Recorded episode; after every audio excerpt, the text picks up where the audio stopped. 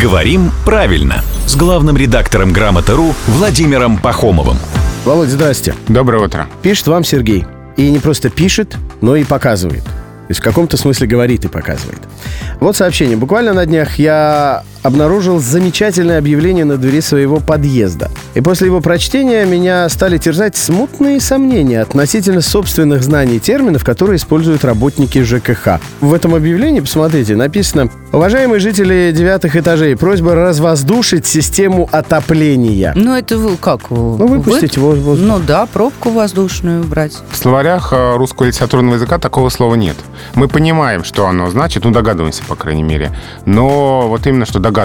А это, вот мне кажется, очень остроумный выход из ситуации. Во-первых, это неформальный язык. Это не уличный жаргон какой-нибудь. Это не мат, боже упаси. Это какой-то новый язык. Я не знаю, игра слов. Или языковая игра, или профессиональный жаргон. Вот мы с вами не сотрудники ЖКХ. Угу. Может быть, это профессиональный жаргон и употребляется в среде этих специалистов. Ой, слушайте, если сотрудники ЖКХ будут влиять на формирование новых каких-то конструкций в русском языке, то у нас появится слово «сапатка» вместо «лопатка». Слышала тут недавно. Ну, появится и появится, подумаешь. Пусть все принимают участие в творении языка, не, Володь? В общем-то, творец и носитель языка — это народ. О-о-о. Не лингвисты же слова придумывают. Ну да. А лингвисты только фиксируют. Но вот «развоздушить» не зафиксировано. Вот поэтому... мне очень нравится слово. Ну, «развоздушить» красивое, да. Да, да. Вот...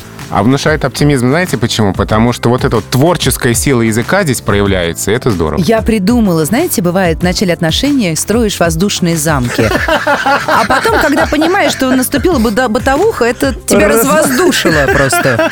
Ну, встала, так сказать, ногами на твердую землю. То есть прям смс-ка. Дорогой партнер, просьба развоздушить воздушные замки. В общем, типа выметайся. Володя, это я не вам!